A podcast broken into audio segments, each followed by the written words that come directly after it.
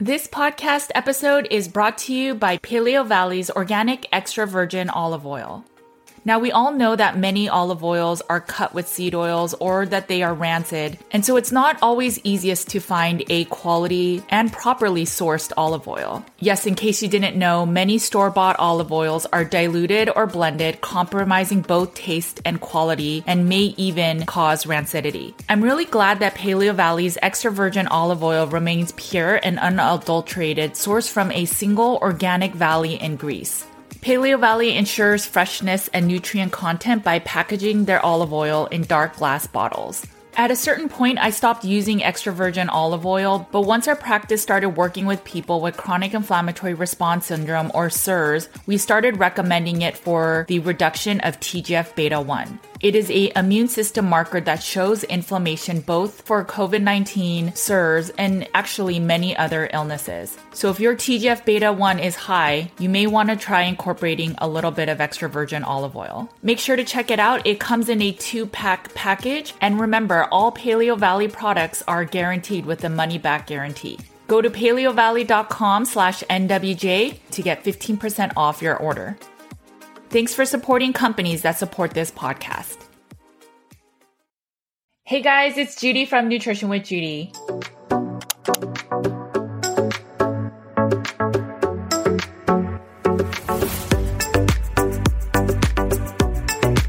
Thanks for joining me today. While you're here, please make sure to like and subscribe. If you're listening to this on podcast, please make sure to leave a review as this allows my content to get in front of more people. And thank you for that.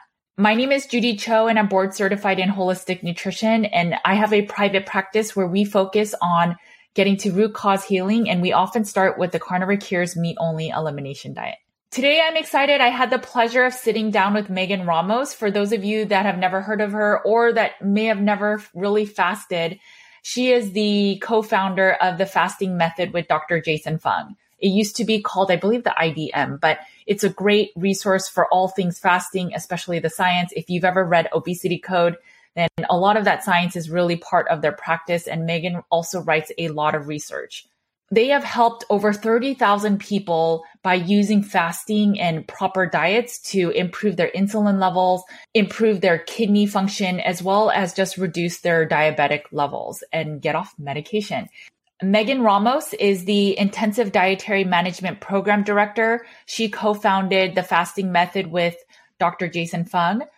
And her role in the IDM program is to facilitate the patient's education on the IDM dietary principles and counsel them on their fasting regimens. Megan works mostly remotely now, but she and Dr. Jason Fung have been blogging as well as serving patients all across the globe, serving more than 30,000 patients. Megan has had her own struggles with PCOS and other illnesses and why she decided to start fasting and just this whirlwind of healing has brought her to help find the fasting method and then show these benefits to the rest of the world.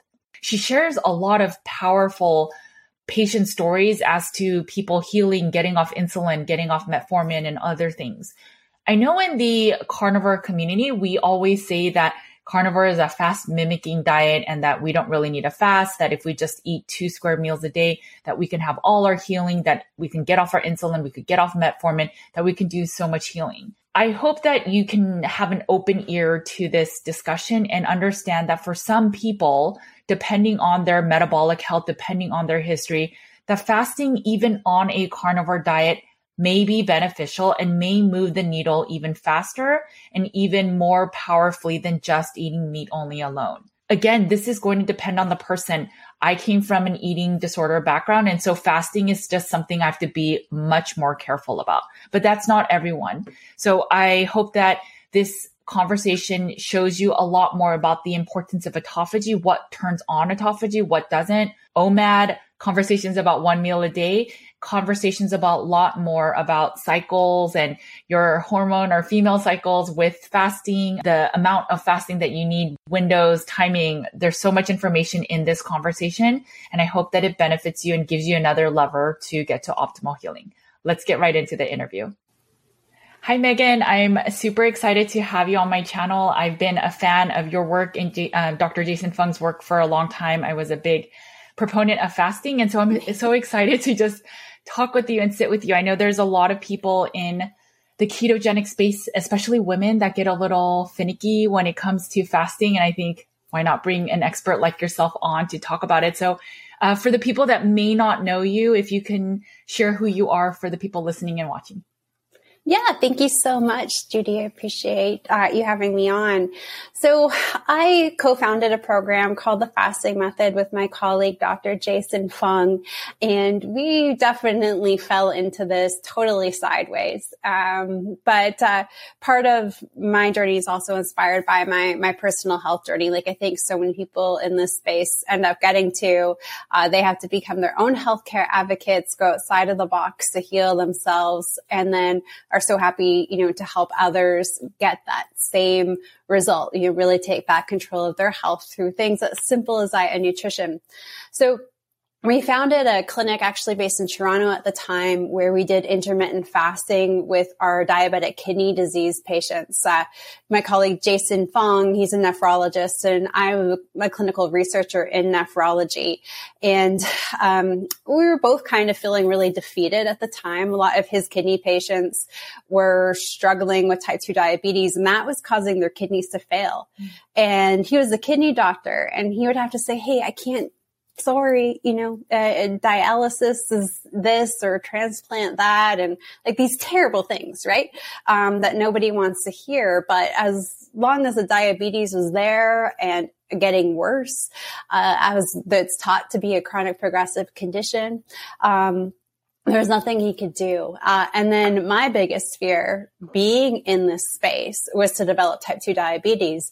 And sure enough, um, just a few days shy of my 27th birthday, I was diagnosed uh, with an A1C of 6.4. So not crazy, but on that uh, note where my doctor said, Hey, you got to lose some weight. You got three months or you know what the drill is. We're going to start you on metformin.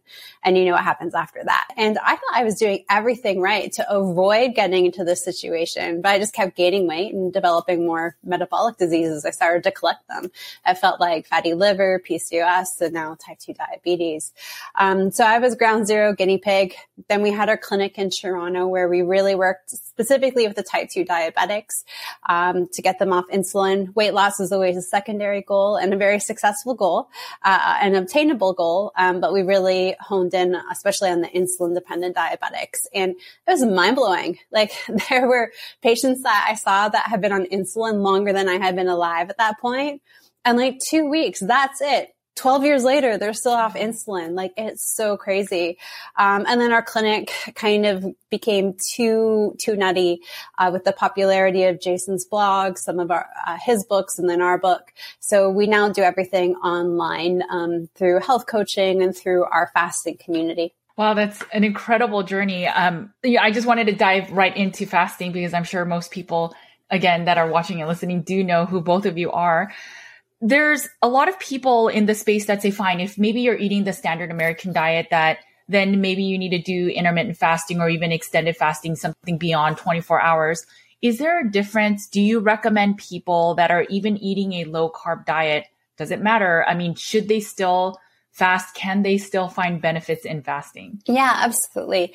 Kind of the the ultimate strategy for someone looking to heal from metabolic syndrome, men and women of all adult ages, is really the is a combination of intermittent fasting with a low carbohydrate dietary approach.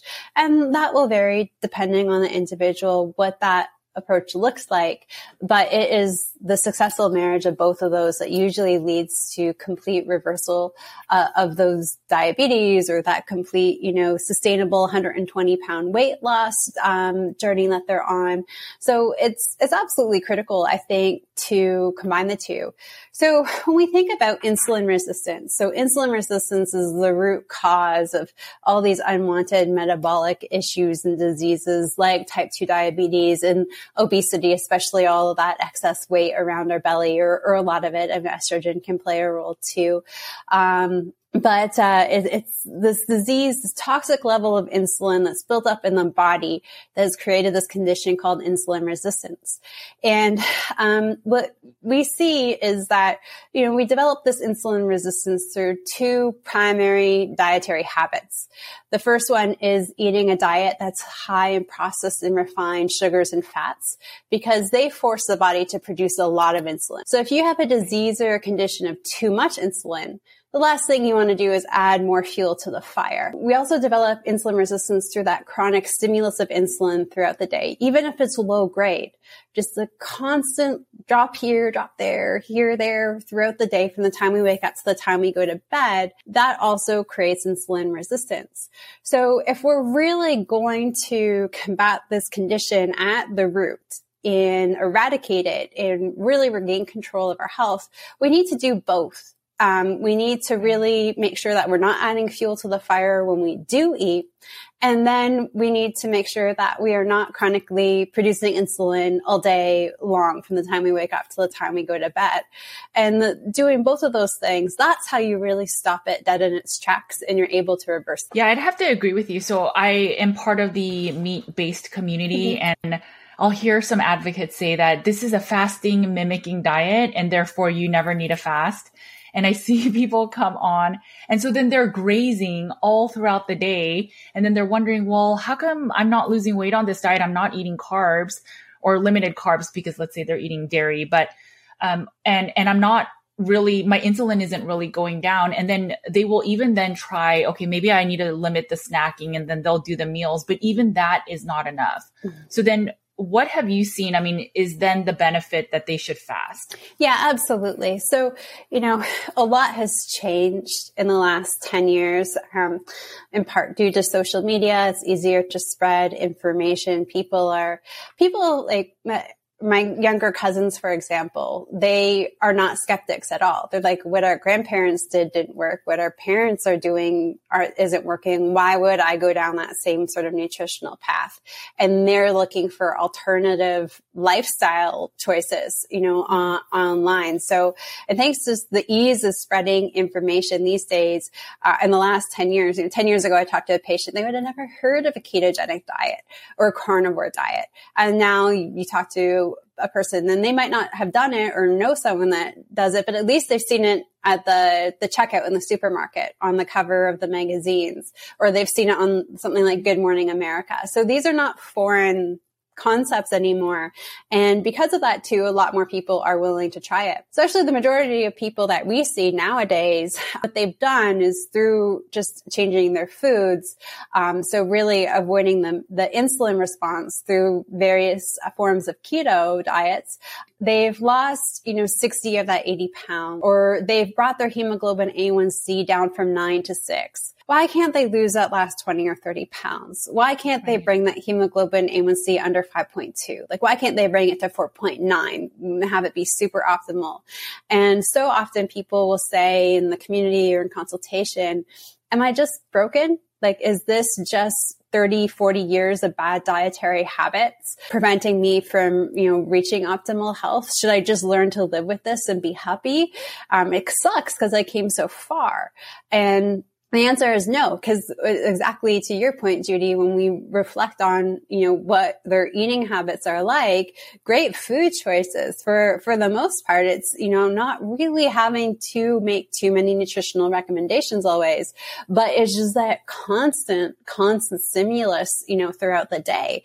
So our cells are just totally constantly, you know, uh, having insulin follow them around. Like imagine listeners out there, if you had someone shadowing you all of the time, time. Or when someone plays a shadow game with you when you're speaking, when you're a kid, or your kids might do it, how aggravating that is. Or, you know, the whole concept of absence makes the heart grow fonder. You know, create a stronger, you know, uh, insulin sensitivity in your body by creating some space and for yourselves from your own insulin. And so in these individuals, you know, maybe they've done carnivore keto um, for 12 months. And then, you know, we get them into a therapeutic fasting protocol. And in three months, that last 20 pounds is gone. That um, A1C is, you know, pushing close to or if not below 5.2. Uh, and everybody can celebrate and rejoice. So it's really the combination of both. Um, you know, we so we see a lot of people that can't graze their way to optimal health, even on optimal foods. Uh, and then we see a lot of people that, you know, that can't fast their way to optimal health um, without having optimal optimal foods. So I think the marriage of them both is really important.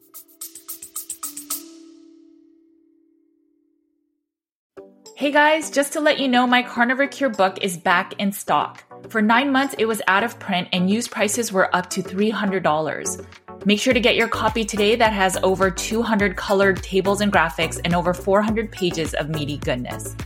We have a limited supply, so get your copy today on Amazon.com. And if you can leave a review, I'd be super grateful. Yeah, I, I that makes a lot of sense. Uh, and then what about autophagy? There's some people in the carnivore space that say, well, autophagy is kind of always running in the background. And again, if without many carbs, you don't really need to do like this extended fast to turn autophagy on.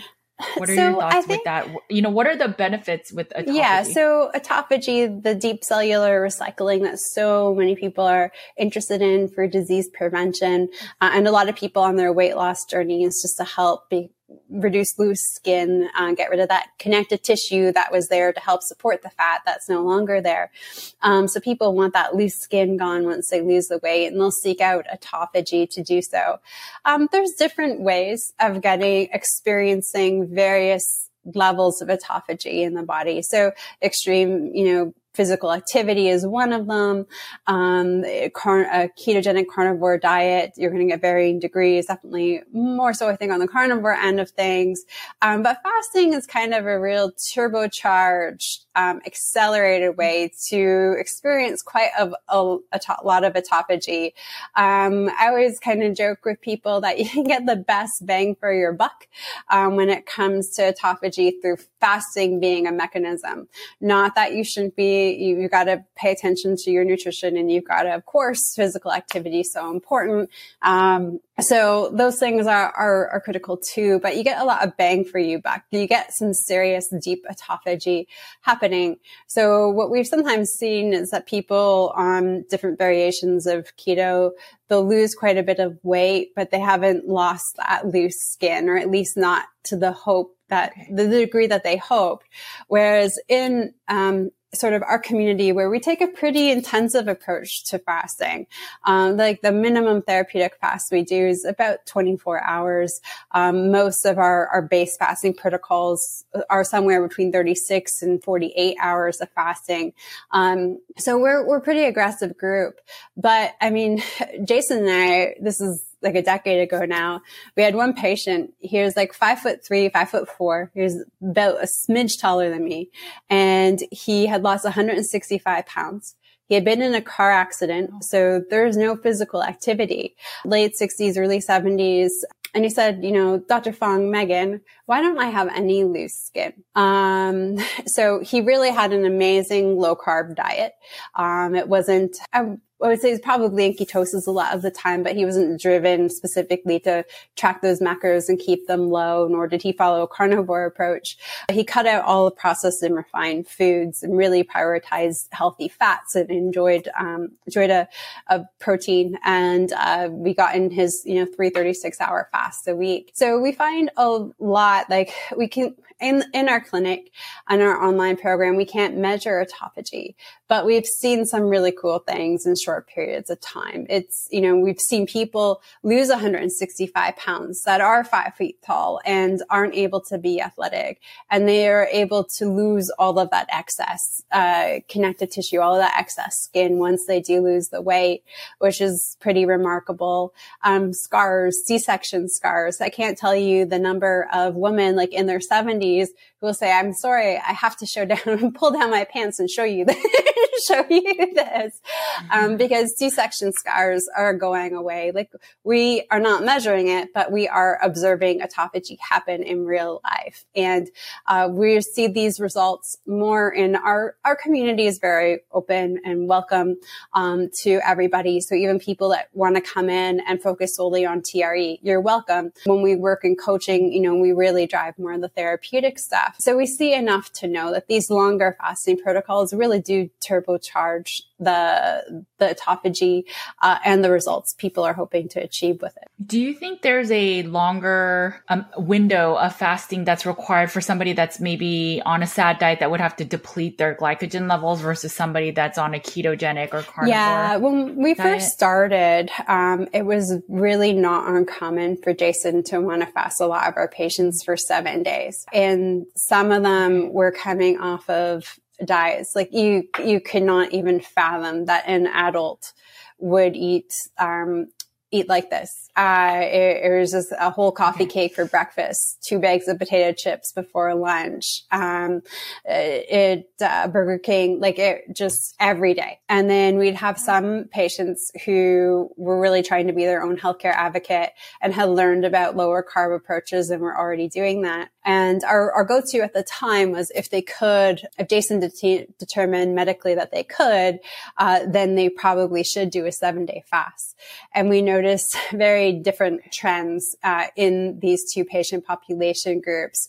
So those who did follow some sort of low carb or keto approach, they usually felt a bit of that quote unquote keto flu fatigue a little bit earlier on in the fast, but very, very mild. Definitely not like a full blown keto flu, but their energy's been, could have been better sort of on that second day. Um, but usually by the end of the second day, I mean, they're in quite deep ketosis. They have more metabolic flexibility and they're okay. So they might have a couple of foggy hours in the middle of that second day and then they're able to carry on their fast. The people that are sort of on the SAD diet that would just jump, say, straight into a seven day fast, this can be a little bit rocky. They tend to have an easier start at the beginning. And I think it's because they have a lot more glycogen storage, but then they hit a wall and then everything starts to keel over. And really what's happening at that point is it's like in our vehicles when our fuel lights coming on.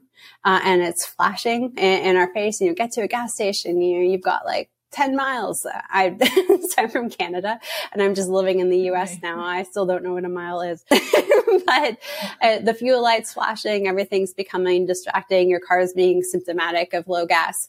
And that's what's happening. It's your body saying, Hey, you know, we're running out of this glycogen fat burning's tough. We want to be lazy. So we're going to make you feel really kind of sluggish and blah, and, and, hopefully you'll eat. And then your body realizes, okay, you know, Megan's not going to eat. This person's not going to eat. So we need to start eating from our own fat stores. Um, so I always share with people like the, then I, I, started off early in my journey doing a longer fast and I wasn't sure if I'd wake up on the morning of day four, but I did. And then I felt so great. I ended up doing 11 days because it just became so easy after that. So it's definitely a much more sticky around uh, that third day for a lot of individuals. And another part of that too is individuals on a SAD diet, their level, insulin levels are always running a lot higher than an individual on a low carb diet. Right. So insulin causes the body to retain water and electrolytes through that water. As you start to fast, your insulin levels come down and it signals to your kidneys to get rid of that water. And if it's coming down quite a bit, which it it definitely can. And um, if you're going from one extreme to another, like a sad diet to an sense, um, extended fast, you're going to end up losing a lot of water and a lot of electrolytes through that process. So there's a lot of issues with dehydration and whatnot. So sometimes, um, if an individual is you know, we know that they're coming off of a sad diet. We need them to infast intensely. Maybe they're at risk of having a foot amputated or something from, from diabetic ulcer. Then we will put them, we'll do something like fat fasting with them, uh, just as a crash course for anywhere from just a couple of days up to an entire week for the individual, just to help lower their insulin levels, make sure that they've gotten adequate electrolytes. So with a fat fast, we pick three or four fatty foods or fatty meals, depending on the individual's diet. If you're carnivore, it's like ridiculously easy, like eggs, um, you know, like some fatty fatty beef. It, it, doesn't have to be more complicated than that. And just eating those foods over and over again in repetition. And that just helps rebalance everything and can make it a lot easier for someone to jump into a longer fast. Do you think that people that are, have been consistently on a low carb diet, then maybe they can fast a little less, um, in terms of the extended fast than say somebody that's constantly eating or going back to a more, you know, there's, diet? um, it's always kind of wild. If we would have patients and I would have bet my like right arm, it would take, you know, three months to get them off of insulin and diabetic meds. And three days later, they're off of insulin and diabetic meds. And some individuals, um, for no, like, we're talking awful A1Cs, high levels of insulin, long time, and it, it can be all over the place versus someone who's not that, uh, you know, not in as rough shape metabolically, but then it, it it is a little bit more complicated uh, and it does take a bit longer. So it's it's usually difficult to judge. In general, with women, it can be a little bit more difficult, especially with issues like estrogen dominance. Um, as we get older and our you know we don't make as much progesterone and we've accumulated more body fat, and that body fat is producing estrogen, and that's a different kind of beast in itself that makes it a little bit more difficult. So a little bit more extensive fasting often goes a little bit longer with women. But in general, a big theme um, that we've had, you know, throughout the, this past summer is that, you know, you can't sustainably fast that therapeutically all summer. It's just, this doesn't work for me.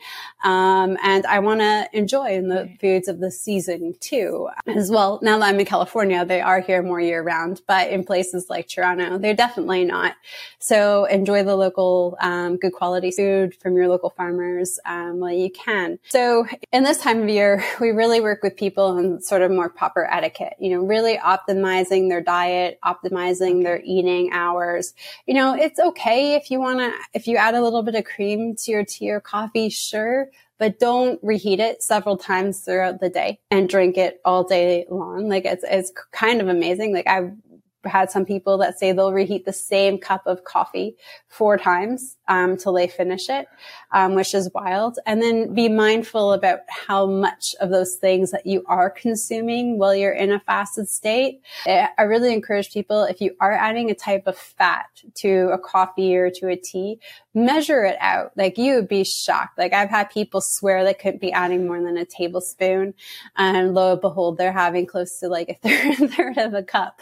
So be mindful yes. of those quote unquote fasting aids or fasting training wheels when you're doing the shorter fast. Mm-hmm. Be really mindful about your food uh, and what it is that you're consuming, um, and just really cut out snacking altogether. Like just get rid of the snacking. And those have huge impacts across the board, even for more so for people who are low carb, but even like not snacking is really important for individuals who are following the standard North American diet, but are looking for the first step in how to start to get things moving in the right direction. Yeah, those are all really helpful. And I agree. I, th- I see the needle move um, pretty decently when people start cutting snacking and it doesn't matter if it's meat based or it, it doesn't matter if it's lower carb. The other thing I see a lot is there's a lot of people that do one meal a day and they learn to eat a lot in one sitting. And then just from my basic research, I see that it can turn on mTOR and I don't know if you ever turn on the real deep benefits of autophagy when you're eating so much protein in one meal. And so what are your thoughts about OMAD? Do you think it's really beneficial in terms of getting that insulin down, weight loss? Um, thoughts about OMAD? yeah, so I was a huge the- proponent of it. Even not that long ago and I've kind of changed my position on it. And this is just mm-hmm. from more experience. So of course, there's definitely some health benefits that you are going to get from limiting the number of times a day that you eat. But what we so often see, um, especially with women, uh, is that they tend to not get in enough in that one meal and they end up sort of just getting in this, you know, seven or 800 calorie a day diet. And that does not serve them well in the long run. And then it often leads to weight gain and then just generally feeling awful and then other health issues. So I've rarely been able to see that there's a couple of pro athletes that I've worked with, young men, super active, and in off seasons, they'll do OMAD. Um, but I mean, they, they can eat the drywall in the house and it doesn't seem to have too much of negative effect on them, especially with all of the crazy activity and whatnot that they are doing. Um, but I've never seen people really be able to sustain eating enough at, all at once. Um, and then most people, uh, they try to force it because a lot of the times they'll, they'll recognize it. Then they'll try to course correct, force it so they can still maintain this one meal a day approach. Um, but then they're forcing themselves to eat when they're not hungry. Um, and then they are taking in kind of a, a very high load at once. Right. And that doesn't always seem to be in their, their best interest. Some people respond to it better than others. Um, but it it just you know, for me, I think if people are looking for a maintenance strategy, it's, it's cool to do a couple times a week. I know, I know in my life that, um, I, when you, when you're running a business, when you're responsible for other people, when life happens, when the dishwasher floods the house, you know, when the husband, you know, pokes his eye at work and has to go to urgent care, um, all these things, you end up having some OMAD days and that's great. And I just kind of let life guide those. But I find most people do thrive better um, trying to get into smaller meals than try mm-hmm. to force that one larger meal a day. You know, you just talk so much about women. There's a lot of thoughts of, I, I tend to see in the low carb communities that women start to undereat because they feel less hangry because they're not going through the carb insulin roller coasters. But then there's this whole thought of, if you overly fast on top of these low carb meals, now you're going to tax your adrenals. You're going to output a lot more cortisol. And therefore women need to not fast because all your hair loss, all your thyroid imbalances is due to low carb plus fasting. I think when you get to that position. Um, that's that's more of a concern for somebody who is in maintenance with a lot more lower body fat percentage. Like I will tell you, uh, as a thirty, I'll be thirty eight, um, probably by the time this airs. it's very soon. Um, and at my age and my body composition and my level of activity. I mean, I weight train three times a week. I do Pilates twice a week. Uh, we walk two hours with our greyhounds every day. We're hiking in California on the weekends. We bike often. That, uh, you know, I'm not going to go back to a three times a week, 42 hour kind of schedule. It wouldn't serve me very well and it would be very taxing on my body where I'm sitting right now. But an individual who does have that excess weight, who does have those insulin concerns, we don't there's too much inflammation in the body um, and a lot of cellular inflammation that's causing you know subclinical hypothyroidism anyways and uh, causing hpa axis dysfunction so all of the the inflammation that's there is, being problematic. So do the therapeutic fasting, get rid of all of that informa- inflammation, do the healing, and then you can definitely scale things back on the fast. I do some extended fasts periodically. I'll say during COVID, I've done a lot less, but prior to COVID, I've traveled like a mad woman for work here and there and all over the place, different countries, different continents. Sometimes, you know, in, uh, one day I was in three different countries. It was just really wild. So you eat out and my diet has evolved. I have very different behaviors when it comes to foods, but I can't compensate. Like they're going to put vegetable oil on the grill before they put the meat down there's all these inflammatory right. things. And then also just the jet setting lifestyle would throw off my circadian rhythm. It affects my hormones. So I would do these periodic longer fasts, uh, just to reset. Um, like I would do spring cleaning or winter cleaning in my house. I would do the same thing in my body when we, I had a more low key week, but I wouldn't recommend that someone who's reached a, a really optimal body composition and who's very active without any uh, issues do really really intensive fasting um, because we do not we don't want to tax our system. So it's all about finding a balance and then prioritizing your goals at that particular time. My goals today are the you know polar opposite, you know, than they were when I started, with the exception of just to be healthy. Um, so you've got to accommodate your approach for these different stages. So what if you are in your 50s and 60s, you've sort of ate the standard American diet, had been on chronic diets, now you're eating low carb, maybe you're hypothyroid, and so you then try to implement some fasting for a woman that's at that 50, 60 year old age have some weight to lose. Maybe their A1C is not the best, but they are managing it with low carb, but it's not moving the needle enough. Maybe they've underate their whole lives. For those people, would it be recommended to do fasting? Yeah, absolutely. And I mean, that is the bulk. That's about um, 80% of, of the demographic that we work with.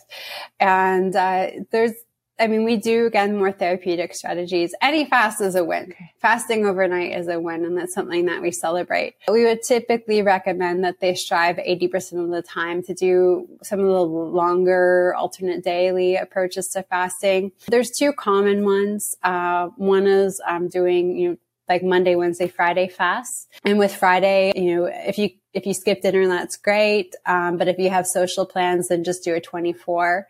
So we'll sometimes do, you know, 342s or 242s and 24. But what works well for individuals in households that can be busy and um, sometimes the individual ends up being the cook at home and so um, often when we work with a woman who's in say their 50s or 60s a lot of the times you know they're responsible for making sure that the family that is home is getting fed. And that can be really frustrating if you're trying to fast, you know, through three nights a week. So we found that doing two 48 hour fasts uh, a week uh, works better for a lot of these individuals. So you would fast, say, from Sunday night to Tuesday night and then Wednesday night to Friday night, but you're only missing dinner on Monday and on Thursday with your family, or you're only trying to do meal prep for two nights instead of three nights or suffering through cooking while fasting two nights instead of three nights. Um, and it's a little bit easier on the family, you know, if, especially if you're someone who is not going to be sitting there while your family is having a meal. Um, it's better to only miss two than to miss three. And people will say, well, you know, Megan, from the math mathematical standpoint, when you do the arithmetic, um, it ends up being less fasting overall, 248s but you actually get an extra six hours in a deeper state of ketosis, in a deeper state of fat mm-hmm. burning with a lot of autophagy going on when in each of those 42 hour fasts. So you get these 12 like super gold hours of fasting doing the 248s. Uh, and it's a pretty miraculous protocol. And then you can be, you can be flexible with it too. I know it's the summer. So a lot of people are starting off their week with a little bit more fasting, but then the end of the week ends up being long, long weekends. And then you can just do shorter fasts. Um, and it'll kind of balances it out. One of the troubles I see with the older women, and I, it doesn't even have to be older women, but it's women in general that end up doing these more therapeutic fasts. Once they start eating, they're not as hungry. If they're doing OMAD, it's even worse because they can't even get in as many calories. But ha- what have you seen with the risks of when they're supposed to refeed, they're not eating enough, and then they're going into these longer fasts? Like what are the implications of that? And then is that the reason why some people have adverse effects with fasting? It's not really the fast but the lack of refeeding. We have had this issue. So 2016 myself and my colleague dr nadia pateguana we coined it the year of fasting burnout. I think that was the year where it, you know, fasting was the topic on like shows like. GMA and uh, people were so much more willing to try it and our human nature. Um, if a little bit of something is good for us and a lot of it must be better for us, right? So if a day of fasting is good for us, then like 365 days of fasting would be optimal. So Nadia and I had these patients that were persistent on doing five day fasts over and over and over again, week in and week out. And over the weekend time, I mean, many of us are creatures of habit in our diet. If you eat something, say like a carnivore diet and you get some like variety in there a little bit, it's a very nutrient dense diet, but not everybody's doing that. So people are eating these foods that aren't necessarily very nutrient dense. And what happens uh, eventually, like there's a social burnout, there's emotional burnout from doing that. But then we would see all these nutrient deficiencies, like micronutrient deficiencies that started causing problems like more thyroid issues, for example. And it's just, you just can't do that. Like you absolutely cannot do that.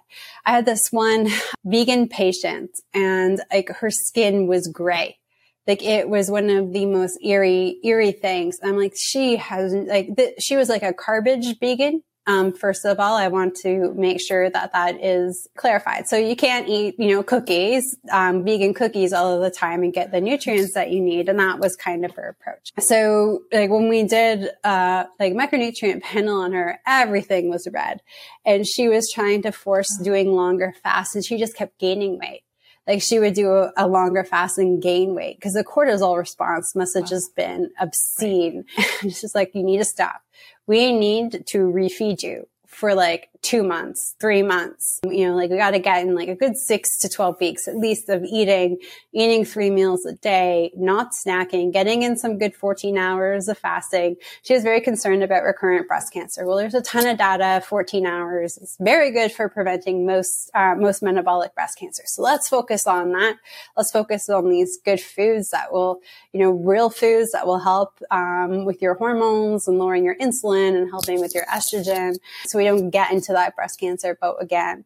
And she was like a new person. And in about eight weeks, she then started to lose weight, just even eating that much, but actually bringing her nutrient levels back up. So, you know, when we got into this year of fasting burnout, it was like everybody did the opposite of that. Like they started off, you know, from this relatively healthy position, uh, and then they got into this not so great position. So Nadia, she has this sort of 60 40 rule, like really encourages people to eat a good 40% of the meals a week. So a good eating day for us would be two days, two meals on an eating day. So really trying to make sure that you are getting in a handful, like a good eight meals, um, uh, you know, eight to 10 meals throughout the, out the week most of the time. And you're not spending it all in a fast. I had one woman in a group that I was doing in the community yesterday. And um, she's an interesting type 1 case. I'm not actually quite sure if she's a type 1. She's been diagnosed and that her endocrinologist isn't quite sure if she's a type 1.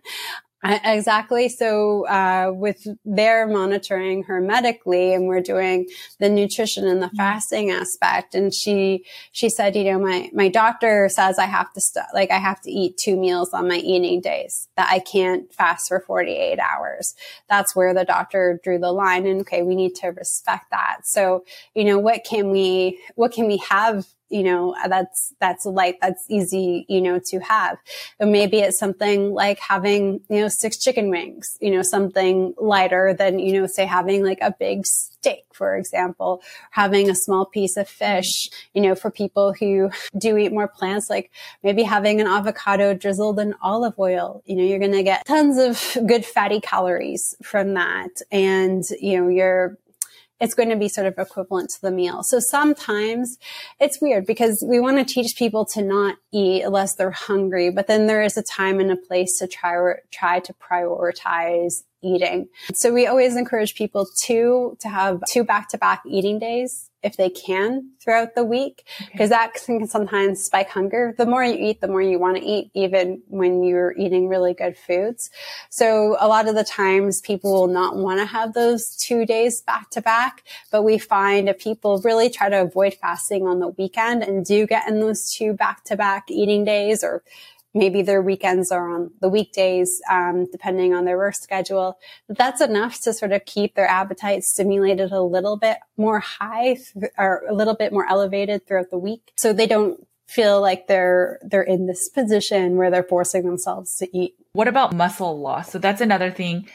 There's some, you know, sports advocates that'll recommend if you fast for too long, it catabolizes your muscles. And then even if you were to eat again, it takes much longer to get back what you lost. So it's actually, so therefore some people are bigger fans of those protein sparing where they just eat super lean meats and then they don't really fast. Have you seen that at all? What are yeah, so there's, I mean, tons of controversy out there. And unfortunately, there's not like hundreds of citations to, to fall back on. The research there on fasting and especially in this day and age with these different population types just isn't all there. But, you know, from our clinical experience, we've now worked with over 30,000 people from all over the world from, we had one, one really feisty 102 year old patient in the clinic to Olympic athletes and world heavyweight champions um, and baseball players and NBA players and everything in, in, between. And only clinically have we seen that fasting is really quite exceptional for maintaining lean mass, especially in those very leaner groups. So uh, one one individual who's publicly talked about fasting um, with Jason and I is George St. Pierre. So he is the world middleweight heavyweight champion. Um, so you can imagine, like you know at most he's like a percent body fat. Like he is, um, and he's a training machine. But when he talks about his fasting, he wants to fast or he wanted to fast because he had colitis and it was really awful. And uh, he believed that he developed colitis through being sort of force fed protein nonstop for years uh, and it damaging his gut.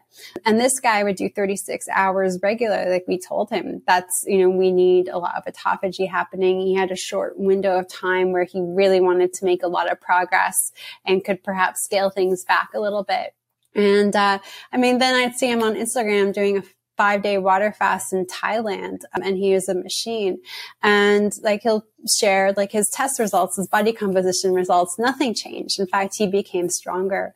So all of the stuff about, you know, it just taking too long to rebuild any lean mass that might have been long it just doesn't make sense. I mean, when you are fasting, you produce these really crazy levels of human growth hormones at certain points throughout the fast, especially upwards to the three day fast. You have the insulin that's being produced from the meal that you ate. You have the amino acids from the foods that you're occurring. You have the perfect cocktail to help your body just sort of slather on and build lean mass in that moment. And it's just kind of wild. Like we had, um, one of our former coaches in six weeks, she gained four pounds of lean mass. It was just wild. Like we were looking at her body comp, uh, and she would do weight training three to four times a week. She did her, she did a Monday, Wednesday, Friday protocol. Uh, and then she ate two meals a day for non-fasting days. And like, for, and she was in her early 60s, like at the time, which is just wild. So I don't think there's a need for protein sparing modified fasting or however you say it. Um, and uh, we, we, do see a lot of people who have tried that approach uh, and then end up coming and, and looking to do okay. some more therapeutic fast. Yeah, I've seen people even in my practice try the protein sparing modified fast and I've had several clients tell me I'd rather fast and just not eat food at all and not have to struggle with the, well, the protein, the lean protein has not satisfied me enough. And now I want to go back in the pantry and I'm muscling through not wanting to eat anything more. So they, I've had several people say it's easier to fast than to actually eat just super lean protein. So I'm right there with you. What about women with their cycle and fasting, have you seen benefits of maybe like right before your period, you fast less than versus like when you're closer to during your period? I mean, I'm sure there's little bits of truth in that, but have you seen that really move the needle much in when you yeah, should optimize so fasting? When we say 30 year old woman shows up, history of PCOS, never lost, you know, her freshman 15, gained uh, a graduate 15 on top of that um, when she entered the workforce, um, feeling a little bit frustrated, thinking about, oh, okay, PCOS is a thing. And now I'm thinking about family planning. What do I what do I do? How do I tackle this? And they tend to have highs and lows at this particular day one mm-hmm. stage. And it definitely does come with their cycle. And then unfortunately, the ebbs and flows with fasting don't necessarily go with the positive ebbs and flows of hormones. So in the uh, follicular phase, which is the first phase of our cycle, the first half of our cycle leading up to ovulation, estrogen is a dominant hormone and estrogen in a nice range makes us feel happy, sexy, like loving life. Recently, I just went through I uh, a round of IVF. Um, I have great hormones, but my my egg count's a little bit low, and um, so we're doing doing some stuff. And I was like on top of the moon. You could have told me a spaceship crashed in my house, and I'd probably been like, okay. Uh, and then I saw my estradiol level was like twenty six hundred. I'm like, well, that's why I'm essentially walking around drugged here. But so they they feel really great. But estrogen's also an appetite suppressing hormone, so it's a lot easier to fast for some of these women. And then ovulation happens. And ovulation is like your body wants you to get pregnant. Your body, it's your evolutionary you know, drive and the appetite starts to spike up. And then what happens is progesterone becomes the dominant hormone and progesterone makes us hungry. Evolutionary, because it wanted us to grow a baby uh, and be successful, but makes us hungry and it also makes us not necessarily feel the happiest. And then if women are struggling from PCOS, they might not produce as much progesterone as they should, and they might have too much uh, imbalance going on with their estrogen. And it ends up, they feel the kind of murky and depressed from that in the second part of their cycle. So when women end up feeling emotionally not so good and then not being able to fast. And so we always warn them, you know, you're, you're going to, don't feel defeated at the second half. You know, fasting is kind of falsely inflated as easy at the beginning and it's more difficult in the second half. So what we tell women is, especially if their cycles are irregular, for about four to six months, we might have to mm-hmm. go with some ebbs and flows here. So we'll try to do longer fasting, you know, starting usually like about day two of the cycle is when women report that it does become pretty easy. The hormone shifts have happened quite dramatically at that point. So we'll, leading up to ovulation, we will get in some intensive fasts. Then the week after ovulation, some lighter intermittent fasts, like maybe more 24s, more focus on OMAD. And then we see how the last week of the cycle is. And sometimes it is, you know, if they're, especially if they're not trying to conceive, maybe it's just a hardcore fat fasting week or a very hardcore carnivore ketogenic week and we really work on good dietary habits and try not to snack. Um, but then usually once they start to have a regular cycle or within about four to six months, they don't notice those ebbs and flows that much anymore. And that's exactly what I experienced okay. too. And I, I started, I was 27, um, when I started my journey and then most of my patients were 67. And then with the popularity of the obesity code, um, Jason Fung's first book, we got a whole diverse group of individuals coming to us online. And it took me a while because for me, fasting just became pretty effortless. If I had a poor night's sleep, it'd be more difficult. Just like a workout at the gym would be more difficult. But once my hormones kind of leveled out and my PCOS was reversed, I didn't notice those ebbs and flows. Like that, I wasn't ravenously hungry leading up to my period. I, you know, didn't have bizarre cravings. So then I had to go back to those roots with these new women that were starting to come in and it was the same thing. So we learned, okay, you know, let's, let's try this pattern pattern where we adjust the past, like we, we pivot the fast with the different stages of the cycle. Once we get the regular cycle and once we stop noticing those ebbs and flows, then we can take a more consistent approach to your protocol. But yeah, usually it gets to the point, you know, say if you're, if you're someone listening, you're 31, you want to lose 100 pounds, eh, you know, we're going to have to do fasting uh, for more than four months. But usually, come that four month period, you can get on a more consistent protocol um, and have more flexibility too.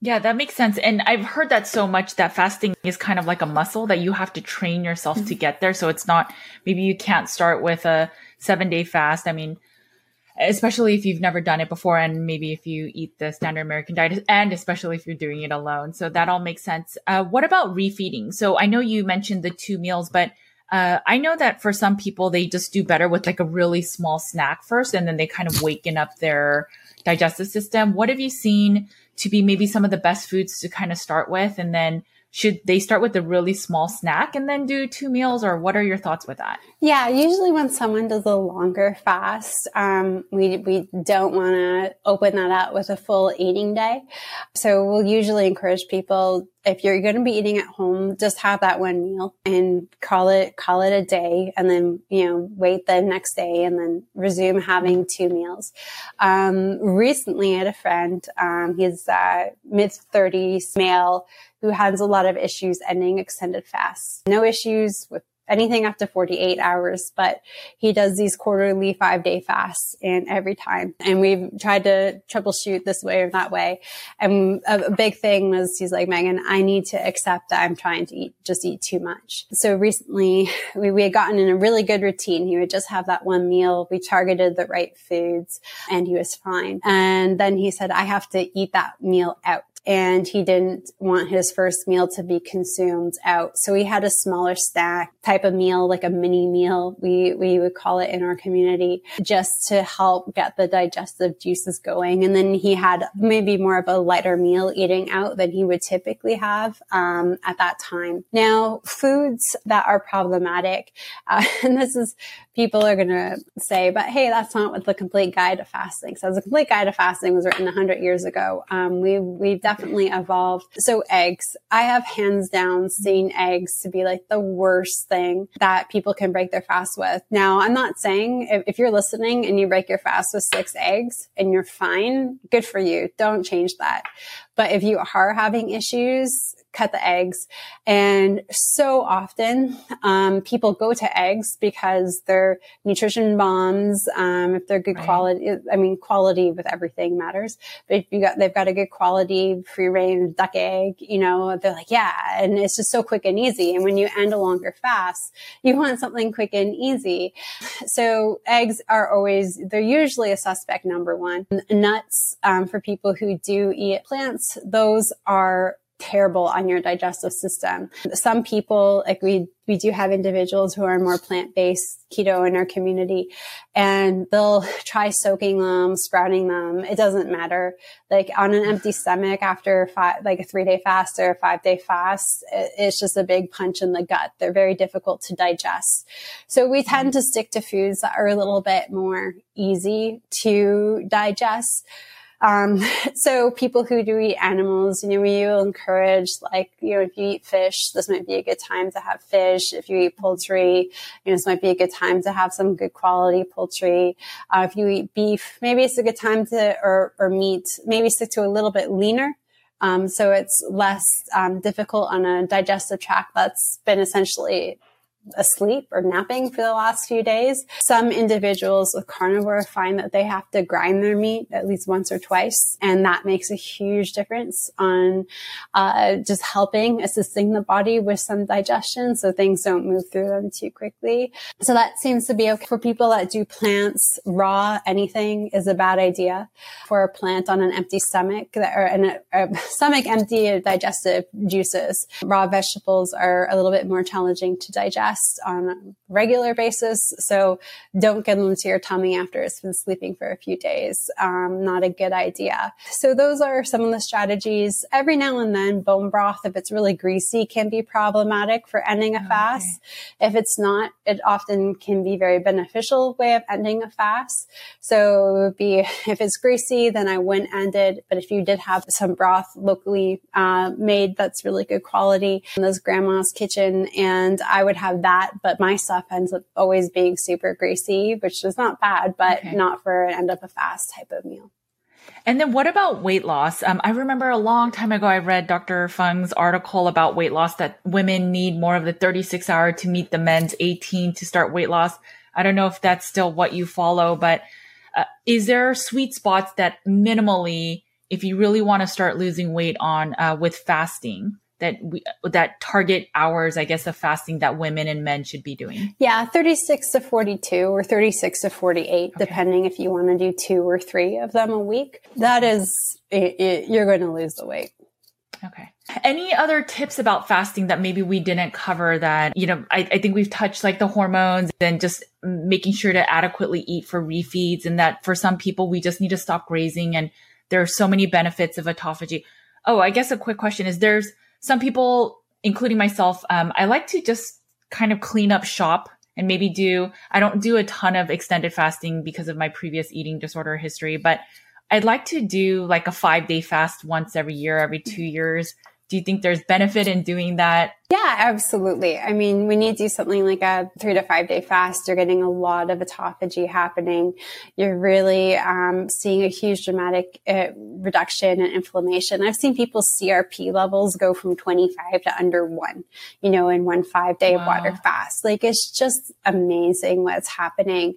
Jason Fung, uh, he does one five to seven day fast a year for himself, just for okay. disease prevention and to tidy up some of things. He likes to travel and he does enjoy eating out with family. And his son lives in New York, so he's definitely enjoying visiting there and in, in the local cuisine. So, uh, and same thing for me. Uh, we've got Parkinson's, dementia, Alzheimer's, um, breast and ovarian cancer. So these longer fasts, you know, they can be very healing is there anyone that you think shouldn't fast? I mean, I'm, I'm hearing maybe if you're very lean, but, uh, and even those people, maybe they can carefully do it, but are there people or populations that shouldn't fast? Yeah. All? So we, we just got this question the other day. A woman was breastfeeding and she was just okay. so eager to lose the weight and you can't because it will affect your hormones. It will affect your breast milk. It will affect your baby.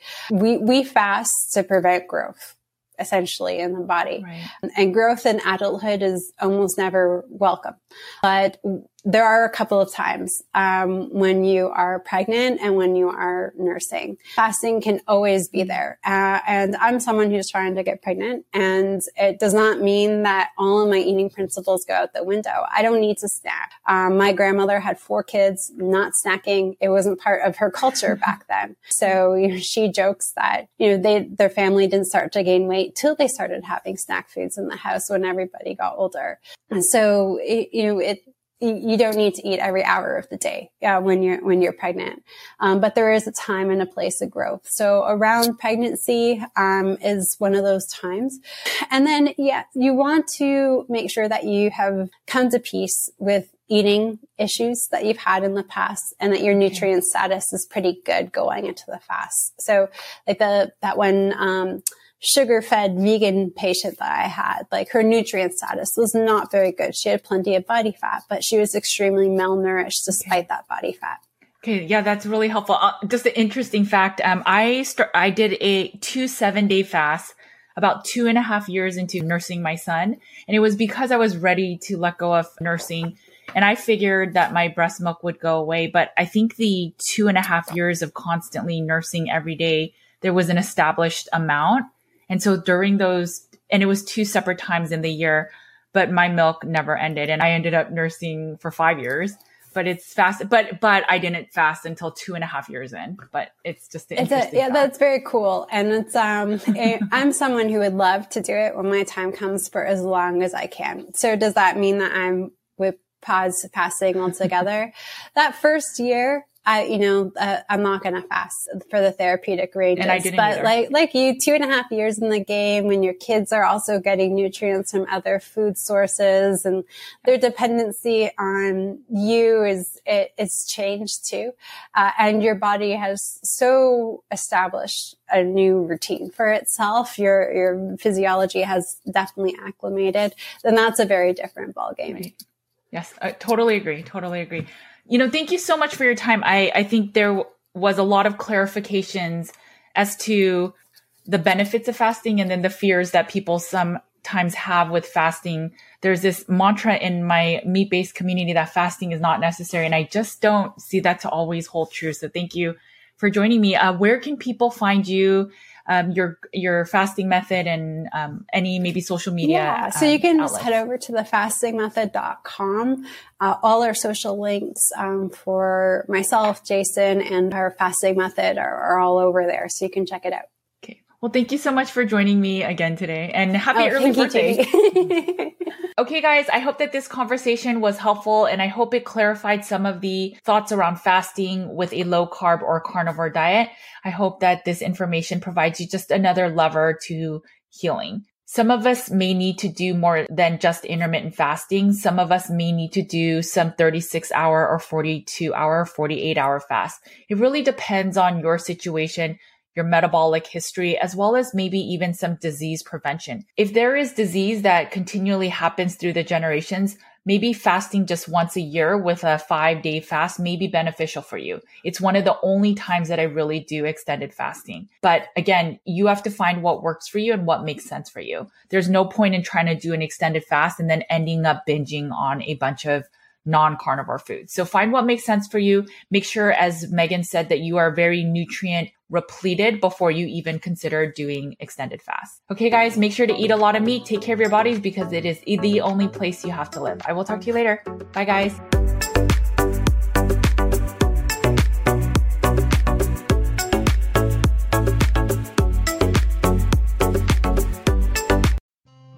Thanks for listening to the Nutrition with Judy podcast. If you liked what you heard today, please make sure to leave a five star review on your favorite podcast app so more listeners like you can find the show. If you want more practitioner care and support, head over to nutritionwithjudy.com slash groups so you can get more real talk about carnivore, the environment, and root cause healing. You can also find my content on Nutrition with Judy's YouTube, Instagram, Facebook, and Twitter. Make sure to sign up for my weekly newsletter and learn more about in-depth articles with infographics at nutritionwithjudy.com slash articles. You can find my two books, Carnivore Cure and The Complete Carnivore Diet for Beginners on carnivorecure.com and amazon.com. At the heart of Nutrition with Judy's practice, our mission lies with a deep, unwavering passion for service and community. We will continue to empower you to have the knowledge and tools to live a life nearly symptom free because we firmly believe in healing and wellness for all.